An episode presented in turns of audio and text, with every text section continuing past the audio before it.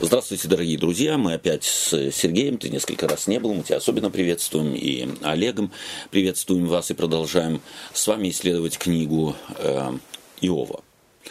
У нас осталось две встречи, сегодня предпоследняя, и мы хотим сегодня посмотреть на самом деле на богословскую нагрузку этой книги. К чему в богословском плане ведет нас эта книга? Каково ее главное высказывание? А может быть, их несколько? Между 2 главой 11 стихом и 42 главой 9 стихом в этой книге очевидно вложена цель автора привести читателя к совершенно определенным богословским выводам, которые к тому времени, скорее всего, в Ветхом Завете еще так выведены не были, и преодолеть целый ряд предвзятых мнений во взгляде на мир, на объяснение его в Ветхозаветнем Израиле. Богословские принципы, выведенные в книге Иова, в частности, о вопросах теодицеи, то есть защиты Бога, защиты его характера, защиты его методов и способов, а главное, любви Божией, так как мы ее теоретически всегда трактуем, проецируя, скорее всего, на Бога любовь нашу. А Бог вот превосходит человека во всех его чувствах. И если мы какие бы то ни было чувства или характерные черты Бога описываем нашими человеческими чувствами, то нам всегда нужно уметь, если можно так сказать, сделать такой мыслительный прыжок, если можно так сказать, или, может быть, уметь отнять от того, чем и как мы описываем характер Божий, все человеческое, чтобы осталось зерно или ядро человеческого Божьего характера. Нам изо всех сил должно стремиться на самом деле удержаться вот на том высоком уровне, которого достигает в своей книге автор книги Иова, с которым мы довольно часто, как христиане, скатываемся в привычные нам различные системы. Давайте мы попробуем еще раз навести, если можно так сказать, увеличительное стекло на одно, второе, другое, третье, принципиальное высказывание книги Иова. Сегодня давайте мы прочитаем для начала из 42 главы стихи с 7 по 9. Олег, можно тебя попросить? Книга Иова, 42 глава, стихи с 7 по 9. «И было после того, как Господь сказал слова те Иову, сказал Господь Елифазу, Феманитянину: горит гнев мой на тебя и на 2 друзей твоих за то, что вы говорили о мне не так верно, как раб мой Иов. Итак, возьмите себе 7 тельцов и 7 овнов, и пойдите к рабу моему Иову, и принесите за себя жертву, и раб мой Иов помолится за вас, ибо только лицо его я приму, дабы не отвергнуть вас за то, что вы говорили о мне не так верно, как раб мой Иов. И пошли Елифаз Феманитянин, и Вилдад Савхеянин, и Сафар Наамитянин, и сделали так, как Господь повелел им, и Господь принял лицо Иова». Спасибо. Собственно говоря, то, что мы сейчас сделали, это подведение итога всей книги Иова. Весь ее огромный объем этой книги, все диалоги, монологи, разговоры, включая и разговор Бога с Иовом, как бы устремлены, как стрела к цели, вот именно к этой сумме, к выводу здесь в книге сделанному. Здесь сформулирован главный, собственно говоря, теологический вывод. Именно потому эти слова имеют, так сказать, огромное значение. Их переоценить невозможно. И к ним нужно присматриваться на самом деле, вглядываясь в них, что в них на самом деле говорится. Эти стихи, как следствие ответа Божия Иову, являются... или являют собой решающий теологический прорыв. Собственно говоря, лучшего и большего в Библии, как мне кажется, в этом вопросе никогда сказано не было и так ясно не было очерчено.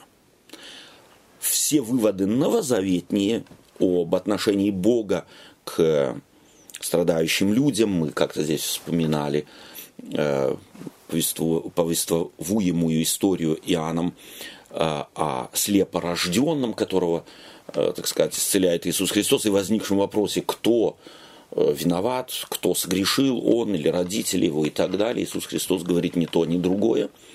Это фактически, эти слова Иисуса Христа не превышают этот вывод здесь в книге Иова, а только подчеркивают эти слова. Сколько раз здесь в этом отрывке Бог хвалит Иова или поддерживает Иова в его позиции? Несколько раз. Несколько раз, а конкретно 2 раза. То есть мы видим, как он говорит это в стихе 8. «Ибо только лицо я его я приму». И 7 стих, да. То есть на самом деле Бог говорит, вот вы не говорили 2 раза, в 7 и, если не ошибаюсь, в 9 стихе, в 9 стихе говорится: «Его я приму, потому что вы не говорили так, как Иов». Это ведь очень много значит. Это включает и такие слова Иова, как, допустим, проклятие своего дня рождения. То есть, если Бог не делает, вот в этом обобщении не делает поправок никаких, а автор книги, скорее всего, этого и хочет, то есть, чтобы, так сказать, вот из всего, что здесь можно сказать, он как бы через уста Господа учит нас очень важным вещам. В 3 главе, 1 стихе и так далее, первые слова, то, начиная с 1 стиха 3 главы, начинается вот этот плач Иова, и он начинает причитать, как это делали и по сегодняшний день делают на Ближнем Востоке, о том горе, которое с ним случилось. Давайте мы, может быть, еще раз посмотрим на некоторые, хотя бы некоторые фразы, которые здесь употребляет Иов. Давайте 3 глава, 17 стих. Сергей, будь любезен, 3 глава, 17 стих. Олег, а ты с 20 стиха, а я уже 7, 1 стих. Ты нашел? Да. «Там беззаконные перестают наводить страх, и там отдыхают истощившиеся в силах». Ты прочитал сейчас 3 глава, 3:17, да. С 20 стиха, Олег. «На что дан страдальцу свет и жизнь огорченным душою, которые ждут смерти, и нет ее, которые вырыли бы ее охотнее, нежели клад, обрадовались бы до восторга, восхитились бы, что нашли гроб». На что дан свет человеку, которого путь закрыт, и которого Бог окружен мраком». Да, спасибо. То есть вот такие вот очень, очень контрастные, в русском языке они несколько, в русском переводе они несколько смягчены, эти слова Иова, но они невероятно контрастны. Вот в 9 главе попробуем несколько стихов прочитать, 22 стих. «Все одно, поэтому я сказал, что он губит и непорочного и виновного». Вот если о ком-то сказать, что он, а Бог, в общем-то, в Ветхом Завете это судья всей земли, а он губит и непорочного, и виновного, то что о таком Боге можно сказать? Ну, на первый взгляд, нехороший Бог. Бог нехороший. Бог несправедливый судья. Он одним махом, как бы, так сказать, и с тем, и с другим одинаково относится. Он не разделяет доброго от злого. 9 глава, 22 стих. Или 21 глава, если можно посмотреть, Олег, будь любезен, 21 глава, 6 стиха, несколько строчек. 21 глава? 21 глава, 6 стиха, да. 21:6. «Лишь только я вспомню, содрогаюсь, и трепет объемлет тело мое. Почему беззаконные живут, достигают старости, да и силами крепки? И дальше. Дети их с ними перед лицом их, и внуки их перед глазами их. дома их безопасны от страха, и нет жезла Божия на них. Вол их оплодотворяет и не извергает, корова их зачинает и не выкидывает. Окей. То есть жезла Божия, вот на этих беззаконных нет никакого. Это какой смысл, собственно говоря? Тот же самый, что Бог не судит справедливо. Они беззаконные, это все видят, но у них все в порядке, у них все кругло. И если Иов говорит о Боге здесь как неспособном управлять миром или управляющий миром бесчестно, то это упрек самый, какой только можно себе представить, негативный в лицо Божие. И в конце Бог говорит, этот человек, вот этот Иов, он говорит обо мне верно. Другими словами, если он говорит, Иов говорит обо мне верно, то что он таким образом сказал о друзьях Иова? Совсем наоборот. Что они говорят? Не так верно. Не так верно. Вот в русском языке добавлено вот это слово «так». А в оригинальном тексте нет «не так верно». Вы говорили неверно. Вы говорили неправильно. Это приговор судьи всех судей. Это значит, что это значит? Вот если мы о них слышим, что Бог говорит, они говорят неверно. Это значит, что если и могло показаться в речах их, в их рассуждениях какая-то доля здравого смысла, может, мы их неправильно поняли, то вот это заключение, его нельзя двояко понять. Бог однозначно говорит, они чушь полнейшую говорили, и потому вот в свете сказанного приговора Богом, да, нужно посмотреть, как они на самом деле и изуродовали, да, исковеркали, собственно говоря. То есть вот это, примешивая, как мы говорили, пафосные фразы о Боге, да, а на самом-то деле за ними ничего не стоит. Совершенно. Вот, совершенно. То есть на самом деле, ведь когда мы читали книгу Иова, то и слышали в разговорах с нашими братьями и сестрами, слышали, как на самом деле вот в эту ловушку можно попасть. Там, где благочестивые фразы произносятся. Мы говорили о том, что чуть ли не целые цитаты, косвенные, правда, цитаты из Второзакония, из Торы, в частности. И читая их, забывая вот этот приговор, мы думаем, все же правильно сказано, все же очень дивно сказано, здесь не к чему придраться. Но Бог нашел к чему придраться. Это, в кавычках. Да, это ведь то же самое, по сути... Бог дает вот этот приговор им, который потом еще раз озвучит Иисус через притчу. Не каждый, говорящий мне «Господи, Господи», войдет в Царство Небесное. Да. То есть этого благочестивого пафоса недостаточно, чтобы быть моим. Абсолютно. Да? Абсолютно. И почему недостаточно? Вот в сравнении со всеми другими религиями. Потому что Богу надо больше, или вот эта религия ожидает больше, чем правильные слова. И эта религия ожидает больше, чем правильные теории. Чем мы тогда отличаемся от этих египтян, которые там заучивали эти свои дела? Молитвы? Да, чтобы там потом перед богами... Смерти, да? Надуть их, так сказать. Ну, чем мы отличаемся? Абсолютно. Ничем. Абсолютно ничем. То есть, на самом деле, эта книга ведет дальше. И ведет очень рано. То есть, если мы посмотрим во времени, то эта книга ровесница, собственно говоря, Таре. Ровесница. Это очень рано Бог побуждает писателя Библии вот такой высокий богословский, собственно говоря, недосягаемый по сегодняшний день. Многие верующие люди игнорируют вывод книги Иова.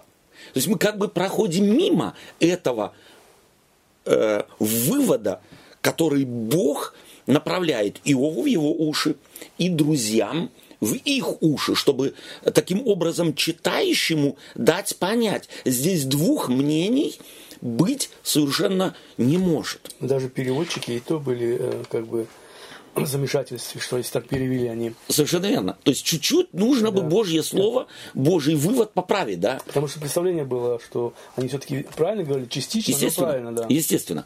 И вот здесь нам нужно вот этот радикализм уметь принять. Абсолютный радикализм Божьего суда.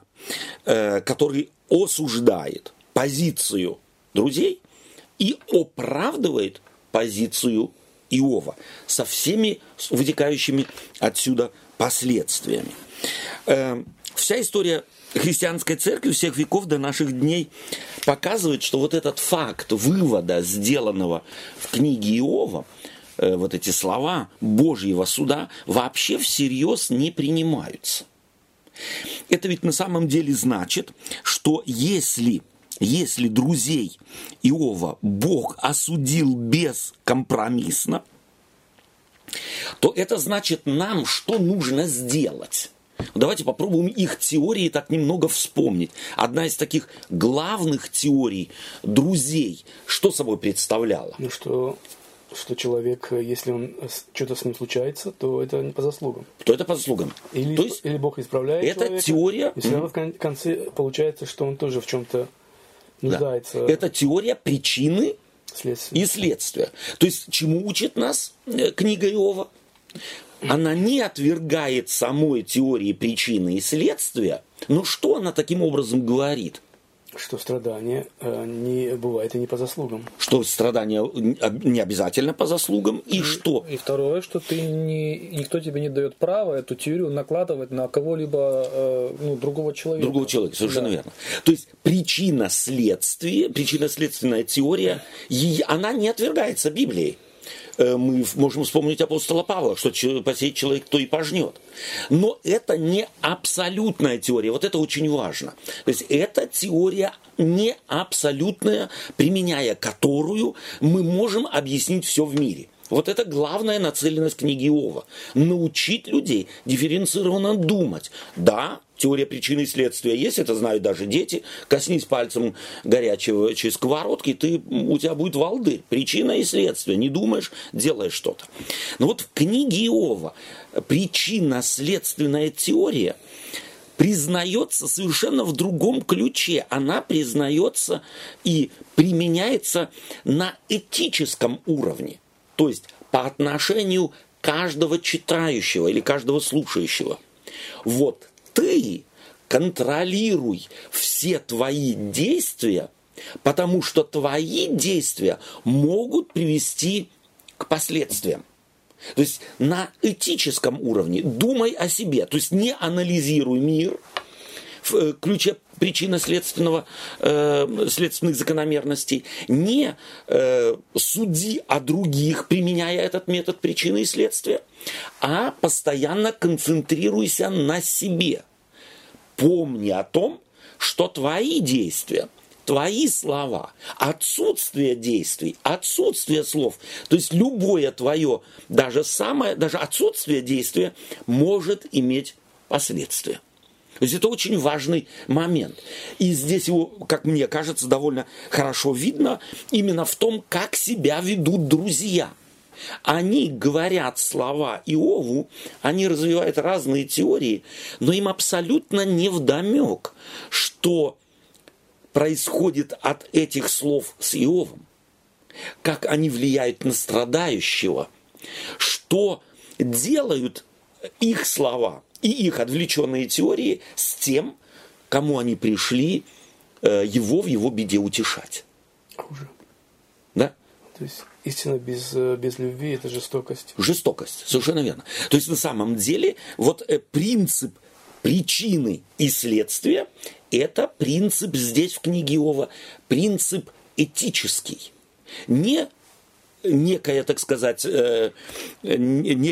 глобальный такой принцип индуистско-буддистский в смысле кармы. Да? Если ты это сделал, то будет. Или как в словах у Высоцкого я вспомнил сегодня.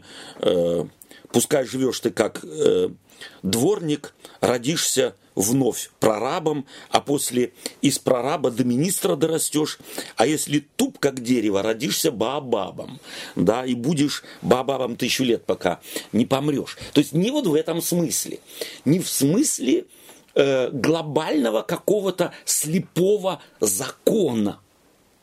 Его не существует вообще для Библии, для библейского понимания.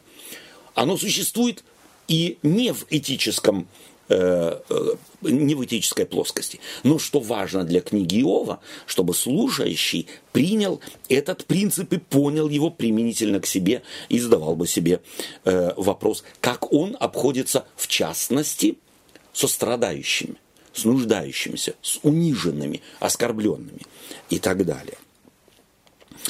Важно также, что принцип причинно-следственной зависимости нельзя применять в обратном направлении. То есть вот это тоже очень важный принцип. Мы очень часто, глядя на кончину какого-то человека, я не знаю, приходилось вам слышать уже такой, слушай, ну так умер, наверное, был грешник.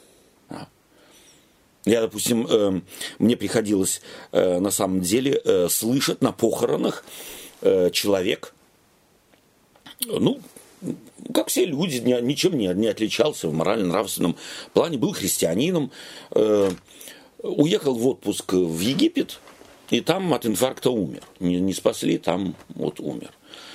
Есть вот один из таких вот радикальных христианских, так сказать, я почти сказал уже секты.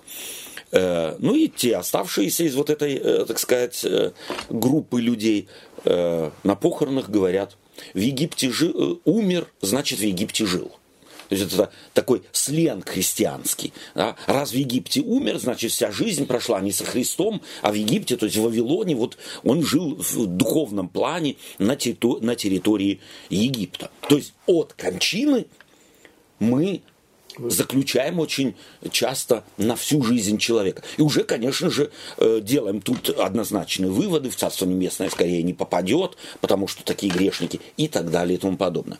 А если мы к человеку ушедшему, так сказать, так относимся, такие теории применяем, то как будем относиться к тем близким, родственникам, друзьям, которые остались? Да? Соответственно, то есть это вся куча такая вот, не приведи судьба с ними встретиться. Или человек жил хорошо, жизнь была благословенна, все, и умер какой-нибудь сложной болезнью, страшной болезнью, долгой болезнью, изнурительной болезнью, значит, был грешник. То есть причинно-следственную закономерность Бог очищает. Да, Бог очищает. Нельзя ни в коем случае рассматривать, так сказать, смотря на нее как бы с конца жизни. И третье, ты уже сейчас назвал, это объяснение, очень расхожее объяснение, связанное с чем? С тем, что страдания имеют смысл. И это тоже теория, так сказать, друзей. Страдания могут иметь смысл. Какой? Очищающий, воспитывающий, научающий, вот тех, кто наблюдает, смотри, а то вот так и тебе будет, всыпет Бог тебе по первое число, вот видишь грешника, как он страдает, и смотри, чтобы с тобой такое не приключилось, и так далее. Вот все такие теории, собственно говоря, довольно часто используются, и давайте опять вспомним, вывод или подведение итога книги Иова словами Бога однозначно нейтрализуют справедливость всех подобных теорий, которые когда-либо в нехристианском мире, в иудейском мире или в христианском мире по сегодняшний день, имеющий место быть, он их нейтрализовал. То есть они не имеют никакой богословской ценности. Следующее, что бросается в глаза. Я не знаю, бросается в глаза ли вам то, что книга Иова не имеет в себе никакого богословского какого-то синтеза. То есть одни диалоги, монологи, а вот какого-то вывода, да, как в притче, допустим, там, который делал Иисус Христос, или Нагорная проповедь, тоже масса диалогов. Диалог очень длинный, да, в Евангелии от Матфея занимает несколько глав, но ты оттуда выходишь с морально-нравственными какими-то выводами однозначно. А здесь выводов, собственно говоря, нет никаких. Исключительно только такое вот противоборство друг с другом всех говорящих между собой. Это тоже бросается в глаза. То есть богословского вывода однозначного нет. Что, о чем это говорит? У меня вопрос. Да. Вот мы как бы иногда говорим, ну вот что, допустим, есть огромное количество разных мировоззрений, и в частности несколько мировых таких, да, самых крупных мировых религий. И мы говорим, что в принципе они по сути своей нельзя так легкомысленно подходить и говорить, что это ерунда такая, глупость какая, да, то есть тем самым мы как бы и показываем свой уровень. Уровень, абсолютно. Когда же мы, конечно, копаем глубже, то мы видим, что на самом деле это язычество, да, то есть там нет, ну как сказать, то есть богооткровения. Но почему мы тогда не можем это применить к словам Иова и этого друзей Иова? Именно так. Да? То тут мы радикально говорим, что это чушь полнейшая, что они несут. А тут, как бы, когда мы говорим о других религиях, конечно, человеку, который ее исповедует, такое ему, естественно, говорить не надо в глаза. Но когда мы сами для себя, почему мы, ну, как бы вот вкладываем вот это, что там много мудрости, то все. В чем тогда подвох, я не понимаю? В чем мудрость тогда, если на самом деле попытка понять Всевышнего без Бога откровения, да, она вылилась в то, что просто люди слепили то, что... Дослепили. Но я думаю, что это очень такой хороший, интересный вопрос, но, может быть, начать с негативного. Те, кто осуждают, или так вот негативно относятся, если я правильно понял твой вопрос, допустим, к тому же индуизму, к буддизму, как одним таким вот большим течением религиозным и уже тысячелетия существующим, огульно говорят, что это плохо, то это на самом деле ничем не хуже, чем слова друзей Иова. То есть там морально-нравственных принципов невероятно много. Если мы почитаем просто до нас дошедшие, так сказать, займемся просто мудростями того же Лао-Цзы или того же Будды, целого ряда учителей, имевших место жить в Индии и оставивших, на самом деле, огромное наследие морально-нравственных ценностей. Этим они похожи и на друзей Иова. То есть они в морально-нравственных ценностях, их нельзя осудить, что мы и констатировали всякий раз. Да. Но в чем, собственно говоря, почему Бог не согласен с ними, почему Бог выносит им такой жесткий приговор? Потому что они исключительно на морали и нравственности, на этической вот этой, на этом уровне зависли. То есть они проповедуют правильные вещи, вот надо то, другое, третье, покаяться надо, молиться надо, принять Божий приговор надо, ну кто против этого? Да. В чем же недостаток на самом деле этих мудростей? Если человека оставить исключительно один на один с вызовами высокой морали и с высокой нравственности, то он либо сломается, то есть бросит, все, не будет, потому что поймет, эти высокие морально-нравственные вызовы, я в соответствии с ними жить не могу. Или лицемерить. Либо начнет лицемерить, совершенно верно. И мы видели это лицемерие друзей. Да, Иова. Они Иова побуждают. Мол, там что, у тебя все правильно, ты на это не обращай внимания. Самое главное, ты форму выполни. Вот это, собственно, одним из самых, ну, для меня, может быть, для кого-то, может быть, это не так, а вот для меня самым таким вот вычурным показателем язычества, в частности, допустим, буддизма, заключается вот в придумывании так называемых молитвенных мельниц, да, вот таких барабанов. Человек должен в день прочитать энное количество, 1000 раз какие-то молитвы, понятно, что это сделать физически невозможно. Тебе работать надо, тебе спать надо, тебе как-то заниматься чем-то. То есть жизнь идет от тебя, ожидается в мире. Что делаем? Мы выдумываем себе механизмы. Мы фактически то, что делали египтяне после смерти, думая, что они смогут надуть своих богов. Так, в буддизме обманывается Бог, а он фактически не Бог, а некий, так сказать, принцип, механизм нирваны.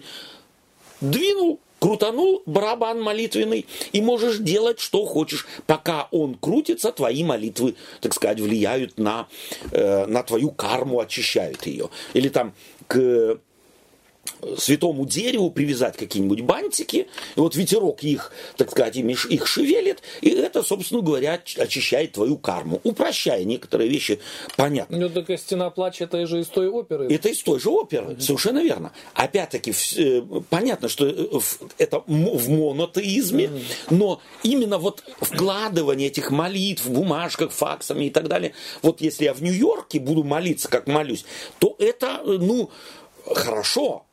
Но гораздо лучше, если я свою молитву факсом отправлю в Иерусалим, ее воткнут между камнями стены плача. Это уже вообще будет... Это как у нас молитва сидя, это хорошо, а на коленях это лучше. А на коленях это вообще... За несколько людей ты вообще... Да.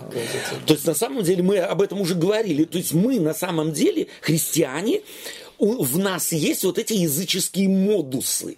И мы их не замечаем. Думаем, что если мы читаем Библию и в христианскую церковь входим, то язычество от нас автоматически отпало. И это тоже само по себе уже язычество. Ни моя молитва, ни мое хождение в церковь, ни мое постоянное чтение молитвы или Библии никак не очистит моего внутреннего мира, души моей, моего... так сказать, понимание, миропонимание не исправит его, если я не пойму принципов этой книги. Не чтением я приближаюсь к Богу, а пониманием.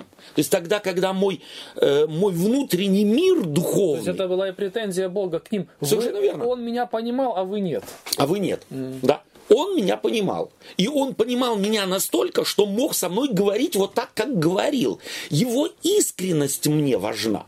И в той же степени, в какой вы ошибались, в плане оценки того, что происходит с Иовом, скорее всего, Иов ошибался. Он тоже человек. Но это, собственно говоря, у Бога вообще никак не оценивается. Почему? Да потому что не может человек знать, как думает Бог, как он руководит миром и так далее. Что оценивается у Иова фактически? Его искренность. И вот эта искренность и есть та правда, которая делает его конечные слова, конечные выводы, его возмущение, его смущение, его претензии делают справедливыми. Потому что он ищет не возвыситься над кем-то, не научить кого-то вот так на дистанции, а потому что так кричит его сердце, так кричит его душа.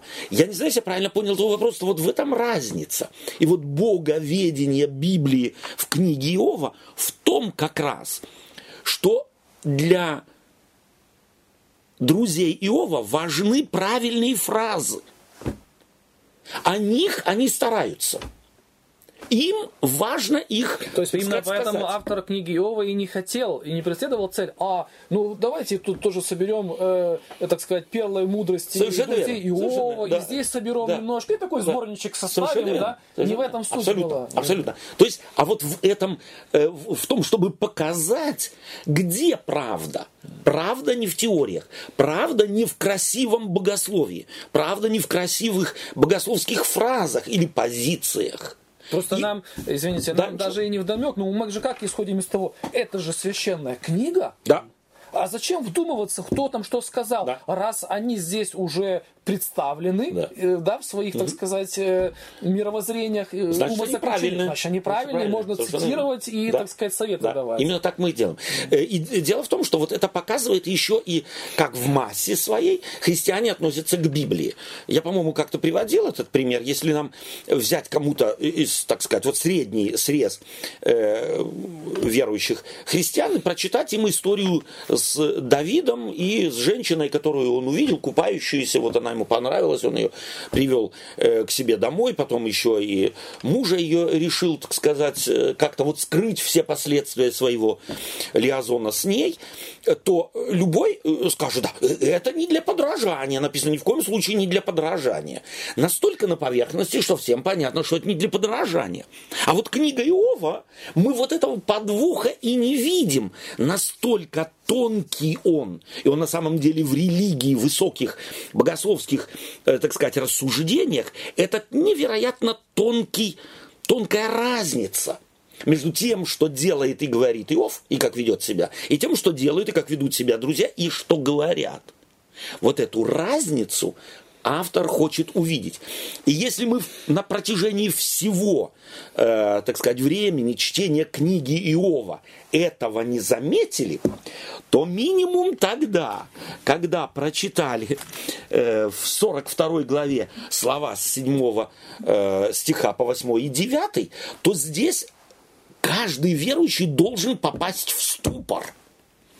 Эти слова должны, если я не заметил на протяжении чтения этой книги, что есть, огромная разница есть между позицией Иова и позицией его друзей, и эта разница значительная и весомая, не ради игры, а ради того, чтобы научить чему-то читателю. Если я до этого, до 42 главы 7 стиха читал и этой разницы не увидел, то мне книгу надо начинать сначала.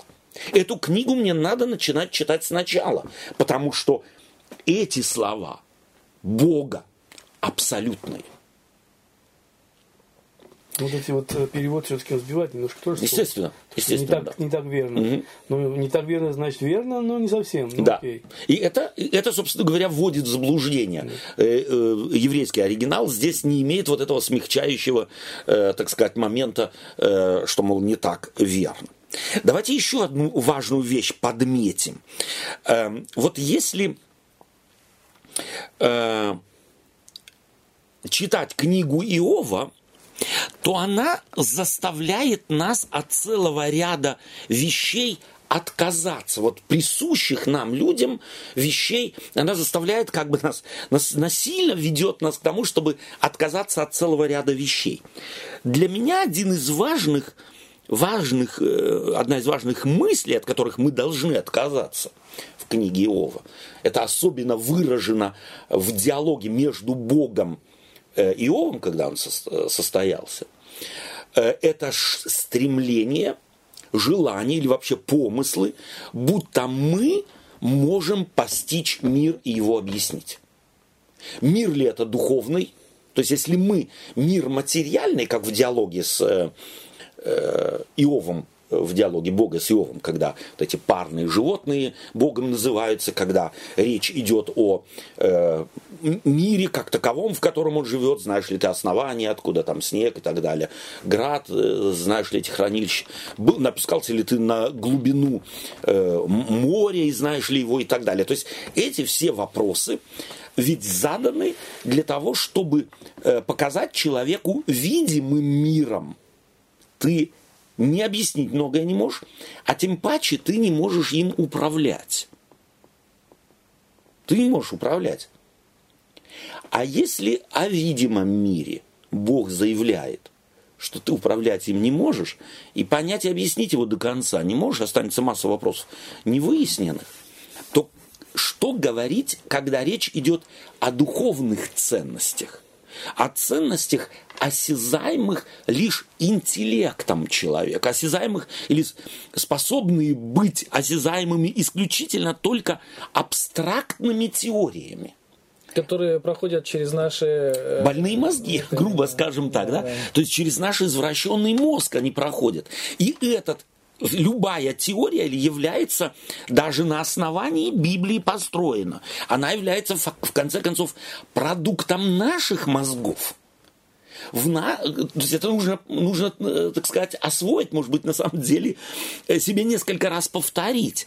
Любые богословские ценности, любые догматические выводы – это следствие напряжения наших мозгов. Лучших или худших, но в совокупности это человеческие выводы. Понятно, они нужны, без них невозможно. Но тогда какой вывод необходимо сделать, если мы начинаем понимать, что даже самые высокие выводы о Боге, о его характере, о его мире, о нас с вами, живущих в мире, являются продуктом человеческого напряжения, человеческого ума. Ограниченного ума. Ограниченного ума. Какой вывод нам необходимо сделать? Какой вывод напрашивается? Но в любом случае этот вывод будет, приведет людей к миру друг с другом. К миру? То есть Следовательно, мы не будем настаивать на том, а это правильно, да, а это неправильно. Да? То есть, во всяком случае, каждый будет немного сомневаться в собственной богословской правоте. Да, в стопроцентной правоте или в своей позиции. Окей? Еще что необходимо? Какой вынужденный вывод мы в связи с этим можем и должны сделать? Как относиться к человеческим, так сказать, догмам? На них нельзя молиться. То есть их не Бог нам спустил с неба. Вот христиане отличаются тем от мусульманства, что только мусульмане верят в то, что Коран спущен с неба. А Библия не спущена с неба. Ее идеи даны людям, а люди, переваривая их, облекли их в человеческие слова, облекли их в соответствии с их культурой, с их образованием, с их мировоззренческими величинами.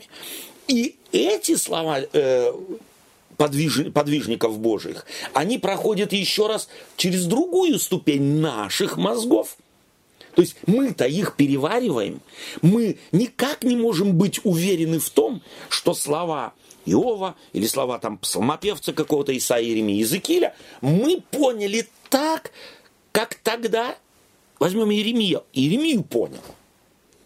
Мы его слова через нас пропустили. И даже слова, которые Богом сами написаны, да, мы можем так извратить. Например, если повествование Моисея берем, там как бы Бог сам пишет нас в каменных скрижалях. Да. Но в чем мы превращаем иногда вот эти вот... Совершенно верно. Ну и здесь вот твоя фраза мне нравится. Сам Бог написал. Вот что да, сам Бог написал. Это, конечно, образно, потому что... Понятно. Это да, понятно, что... Уже это понятно. Ну, по крайней мере, как бы вот это вот, как ты пример привел, святость, допустим, какой-то книги, которую с неба спускают. Но это можно как бы сравнить тоже с этой святостью, если как будто бы сам Бог участвовал в этом создании. И мы видим уже, собственно говоря, вот человеческий фактор. Если возьмем, сравним те же 10 заповедей, которые сам своим перстом Бог написал на камне в книге «Исход», и возьмем и сравним их с книгой Второзакония, 5 глава, Исход 20, Второзаконие, 5 глава, то мы обнаружим разницу. И понятно, возникает вопрос у атеистов, какая же теперь из этих, так сказать, версий 10 заповедей является аутентичной. Какую вот именно Бог, а какую уже люди передали. Так вот, и 10 заповедей передали люди. Мы не имеем ни одной, так сказать, точки или запятой, которую Бог написал собственной рукой в книге. То есть все написали люди. И у меня здесь может быть последний вопрос. Это насчет, как сказать, это получается как перевод такой, что там же, как, по-моему, написано было, что Моисей, там Бог своим перстом. Это да. Как это понимать тогда? Да. Ну вот с этого камня вписали в Библию. Мы знаем, что этот камень очень скоро лег куда? В Ковчег Завета. Кто его читал? То есть это значит, что кто-то когда-то, когда Бог или Моисей спустился с горы уже второй раз скрижалями, которые поднял на гору, как долго их читали? Через короткое время эти камни или эти скрижали легли в Ковчег Завета. Следовательно, то, что осталось в голове, писалось, а уже следующее поколение, они не заглядывали туда, следующее поколение, уже непосредственно стоящее перед Иорданом, 40 лет они путешествовали, у них в голове осталось очень близкое, то есть, в принципе, там много, на самом деле, буквального повторения тех слов, которые во Второзаконии находятся, но есть и, пусть минимальные, но отклонения, и это уже значит здесь через человеческие мозги что-то происходит. Плюс обоснование, допустим, той же 4 заповеди. Обоснование 4 заповеди во Второзаконии, это «Я вывел вас из Египта, а потому». А в книге «Исход» «Я сотворил небо и землю, а потому соблюдайте эту заповедь». То есть уже и интерпретация и обоснование заповедей разная. И это значит, что со временем и осмысление заповедей, которые мы считаем нерушимыми, и их интерпретация менялась в соответствии с изменением времени, в котором жили люди, с нуждами, в которых жили люди, и которые имели, и с миропониманием, в котором они жили. То есть поколение, стоявшее уже у Иордана, чтобы перейти в обетованную землю, однозначно понять слова «Ибо в 6 дней сотворил Бог небо и землю», им ничего не сказали бы, или намного меньше, нежели слова «Ибо я вывел вас из земли египетской». На этот момент это важнее было. На этот момент это было важнее, скорее всего, впечатление. О чем ты говорила? Говорила им о чем-то. Об авторитете, допустим. Совершенно верно. Кто субботу дал. Абсолютно. То есть мы видим, что и интерпретация каких-то, даже на первый взгляд, нерушимых принципов в Библии меняется в соответствии с нуждой и переживаниями, в данном случае, людей, к которым обращается тот или иной пророк. И это неизбежная вещь. Итак, от чего нам нужно отказаться? И что нам нужно постичь и понять? Что мир, в котором мы живем, мир страдающего человека в том же числе, мир не страдающего, преуспевающего человека, мир живущего или умершего, не делится без остатка на логику человеческих систем. Вот эту грань оценки того, кто как жил, где, чему причина и так далее, Бог оставляет за собой. За ту грань не может заглянуть никакой человек. А потому в Новом Завете Иисус Христос станет призывать и станет запрещать людям, последователям своим, и говорить: не судите, да не судимы будете. То есть вот эту фразу «не судите» мы почему-то очень так вот по-юридически заужаем до «ну вот сделал что-то человек, и ты не суди». Нет. Не суди вообще не глобально, не частно, не в области морально-нравственном, не в области религиозной. Во всяком случае, о некоторых вещах ты должен помнить, что твой суд ограничен. Тем паче, когда речь идет о духовных, так сказать, применении духовных ценностей по отношению к какому-либо человеку, так или иначе живущему, страдающему или как раз вопрошающему о судах Божьей правды.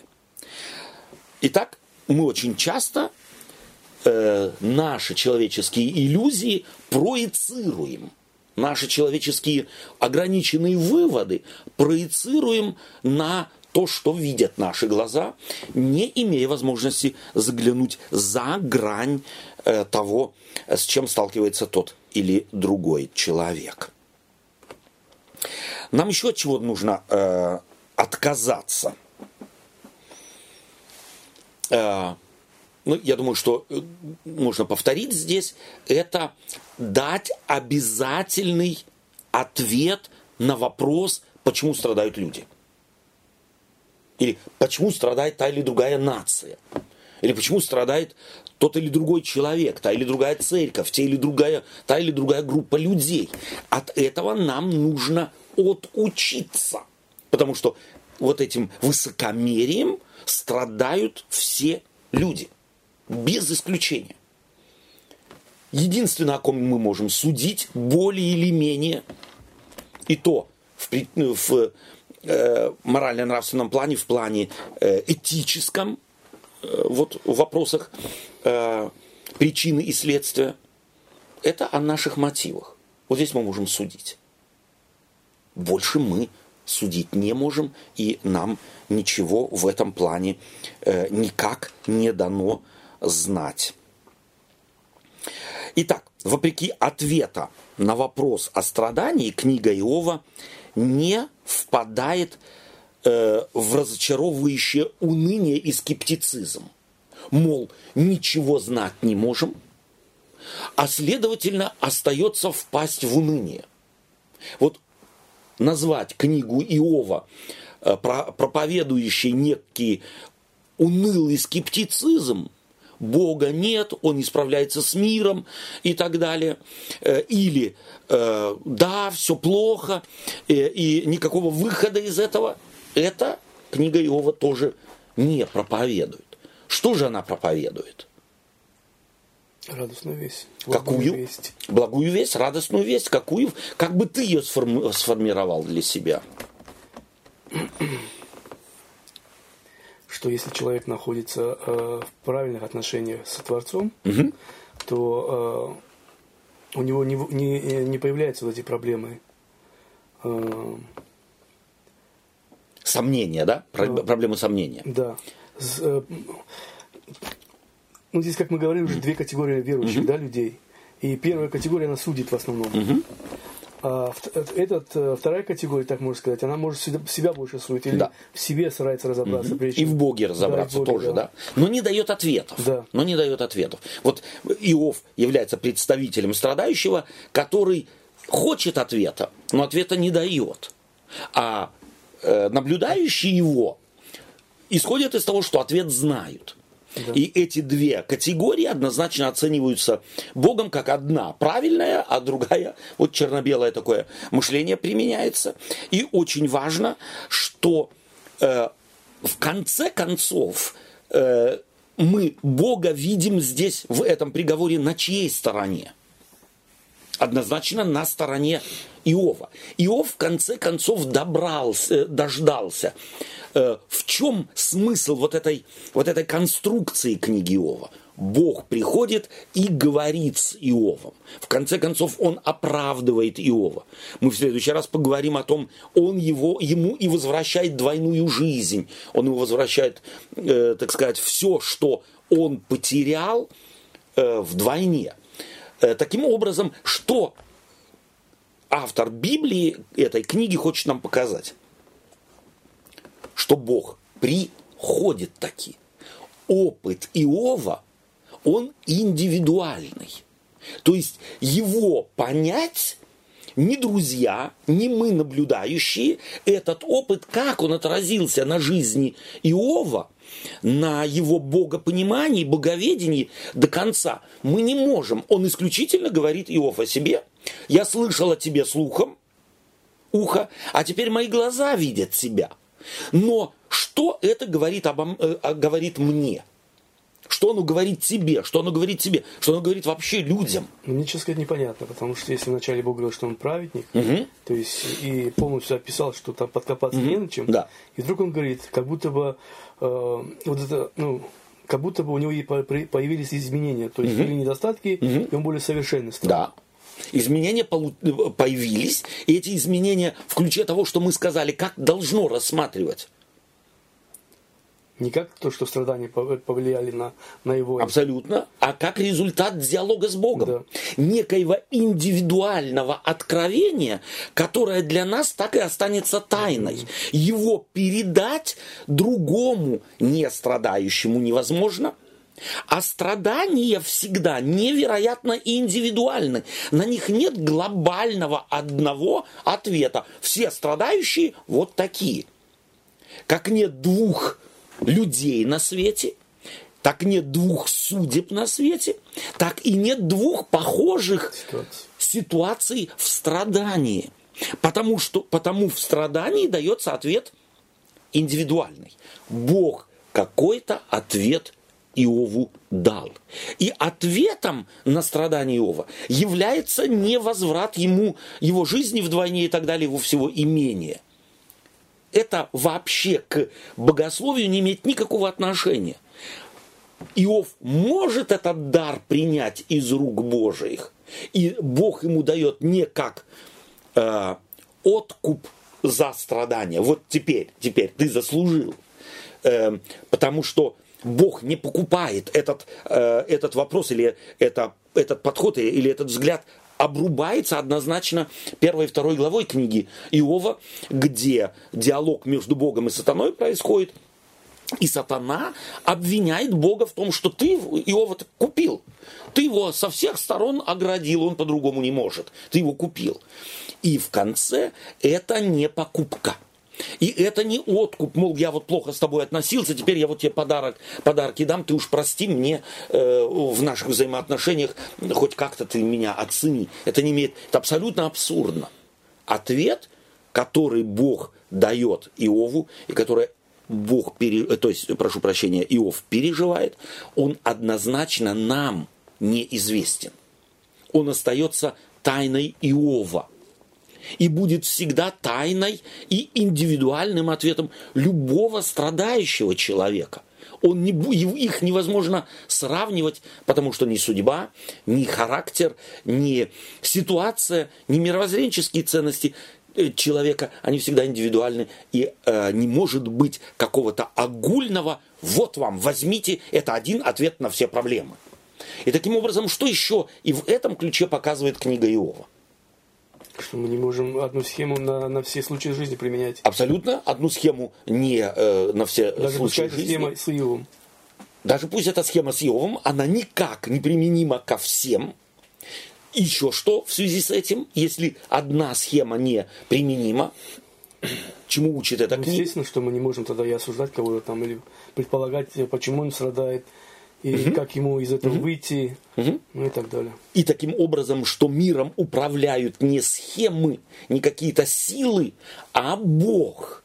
И это управление миром, Богом мира, мы тоже понять не можем. Да. Мы высчитать не можем, мы понять не можем, мы постичь не можем. Но мы однозначно знаем, в книге Иова Бог управляет миром, и индивидуальная история Иова точно так же. Мне кажется, что вот, уже, так сказать, в некоторых цивилизованных странах общество к этому приходит, да. Понимая, вот я просто для примера возьму тоже, допустим, та же эвтаназия. Да. Это ведь и есть результат того, что общество поняло, да, что нет, никакие клише не имеют права запретить человеку, если он хочет уйти. Это его личное право, это его жизнь. И пусть он позвольте ему распоряжаться, да, а не мы общество решили, это не гуманно, все, нельзя. И держим пока, так сказать, аппараты уже вот тоже отказывают. Мучаешься, не мучаешься, что тут так говорится.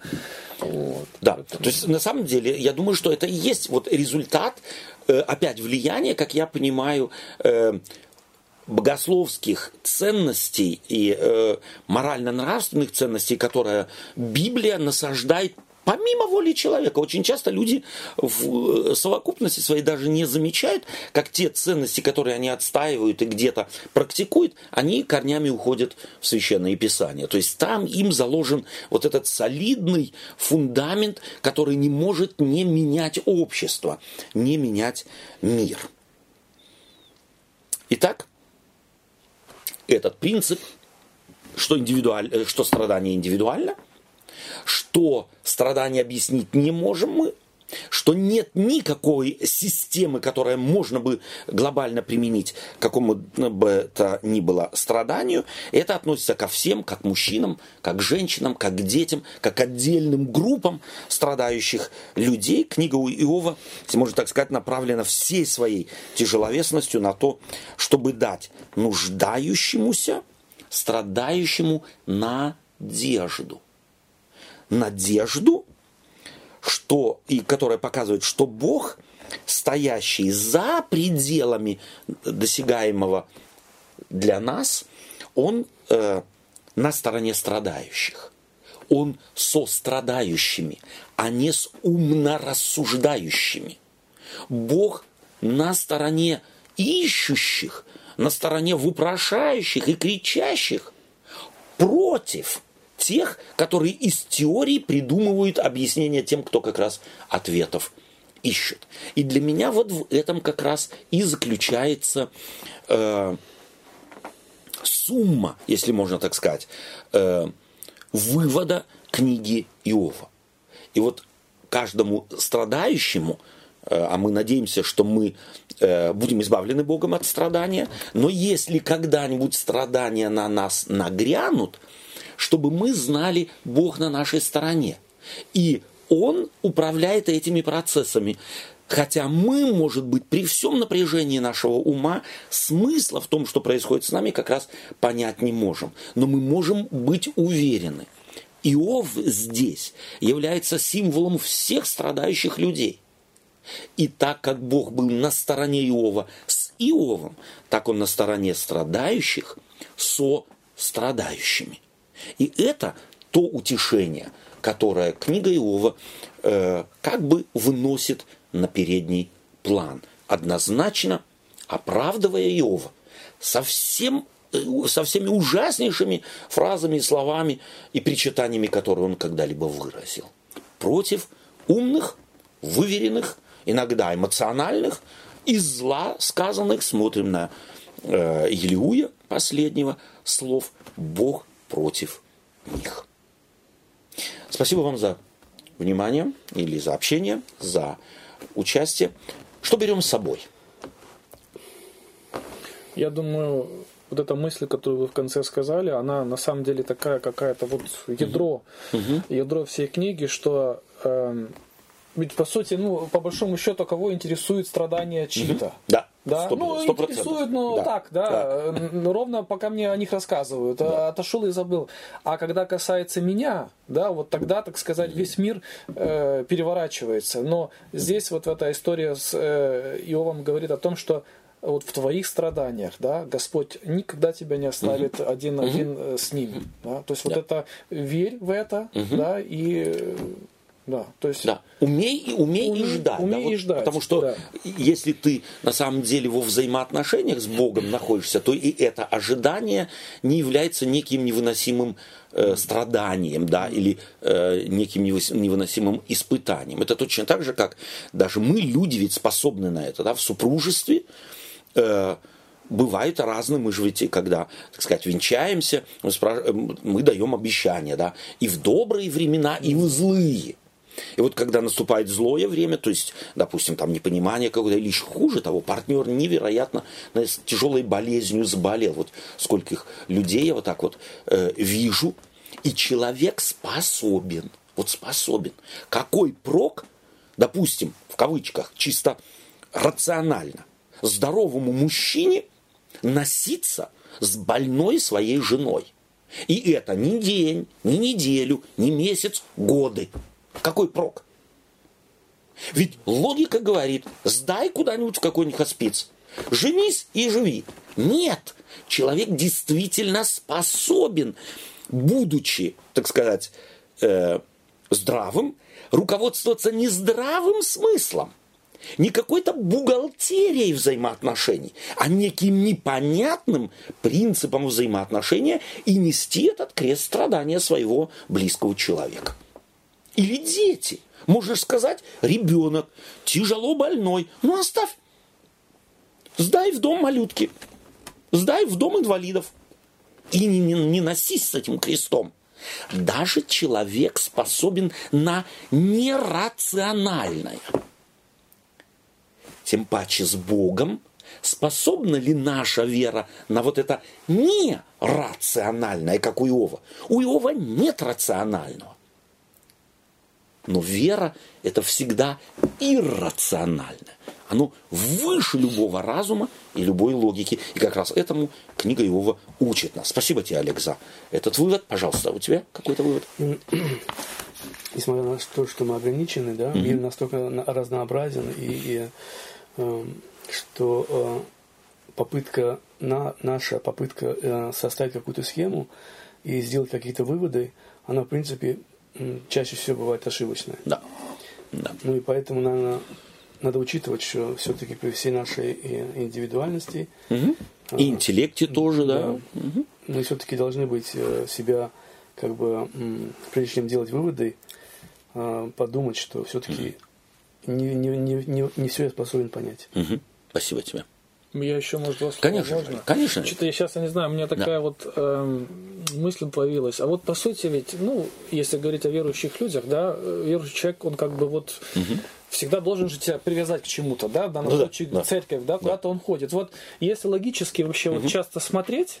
на свою поместную церковь или в общем, то логически ты настолько мало вообще видишь смысла зачастую во всем этом. Бардак полнейший. Но вот как раз мне кажется, вот логически не нужно смотреть на это. Да? Здесь нужно применять совершенно другой взгляд, да, взгляд Божий. Да. Потому что там как раз, где нет смысла, оно, вопреки всему, продолжает жить и продолжает развиваться. Да. И тогда появляется и смысл. Вот да, когда и тогда руки не опускаются. Абсолютно. Тогда ты думаешь, не смотри глазами логики на свою церковь. Потому что она ограничена. Да. Она абсолютно, она ограничена. На церковь ли, на партнерство ли, на детей ли, на работу свою, Олег, на успех собственный. Я вкладываю. Посмотри на соседа. По-моему, он только половину того вкладывает, что я вкладываю. А у него вон какой результат. А я, сколько ни пошу, ничего нет.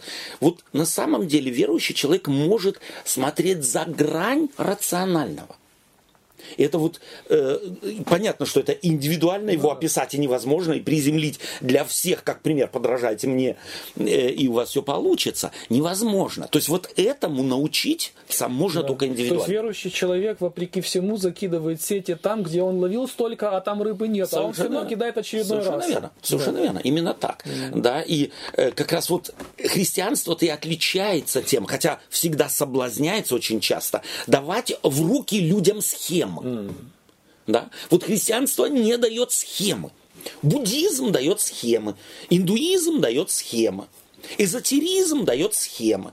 Христианство не дает схемы. Вот библейское, я имею в виду библейское христианство. И вот там, где мы редуцируем христианство или придаем какие-то формы христианству и вот этими схемами думаем, мы можем помочь людям, типа... 3 шага до преодоления психологических там срывов силой Божией или там какими-то молитвами и так далее. Все это важно, но очень индивидуально. Одному помогает или он продвигается в этом, а другой в прямо противоположном. И вот это нагрузка, как мне кажется, книги Иова. Спасибо тебе за дополнение, дорогие друзья. Мы подошли к концу сегодняшней нашей предпоследней беседы, связанной с книгой Иова. И минимум сегодня каждый из нас, дошед до вот этой 42 главы, не может не понять одной вещи и должен согласиться, что это не биографический роман или биографическая повесть, а это богословский трактат. Иовов в мире много. Они были, есть и будут. Иисус Христос как-то когда-то скажет, что нищих всегда будете иметь с собой. Иовов мы всегда будем иметь с собой. Давайте им не мешать. Давайте их не поучать. А может быть, как Бог, поддерживать. Рядом с ними, может быть, молчать. Учиться у них. Оказывается, учиться можно не только у нестрадающих, а может быть, более всего, у страдающих. Всего доброго и до свидания.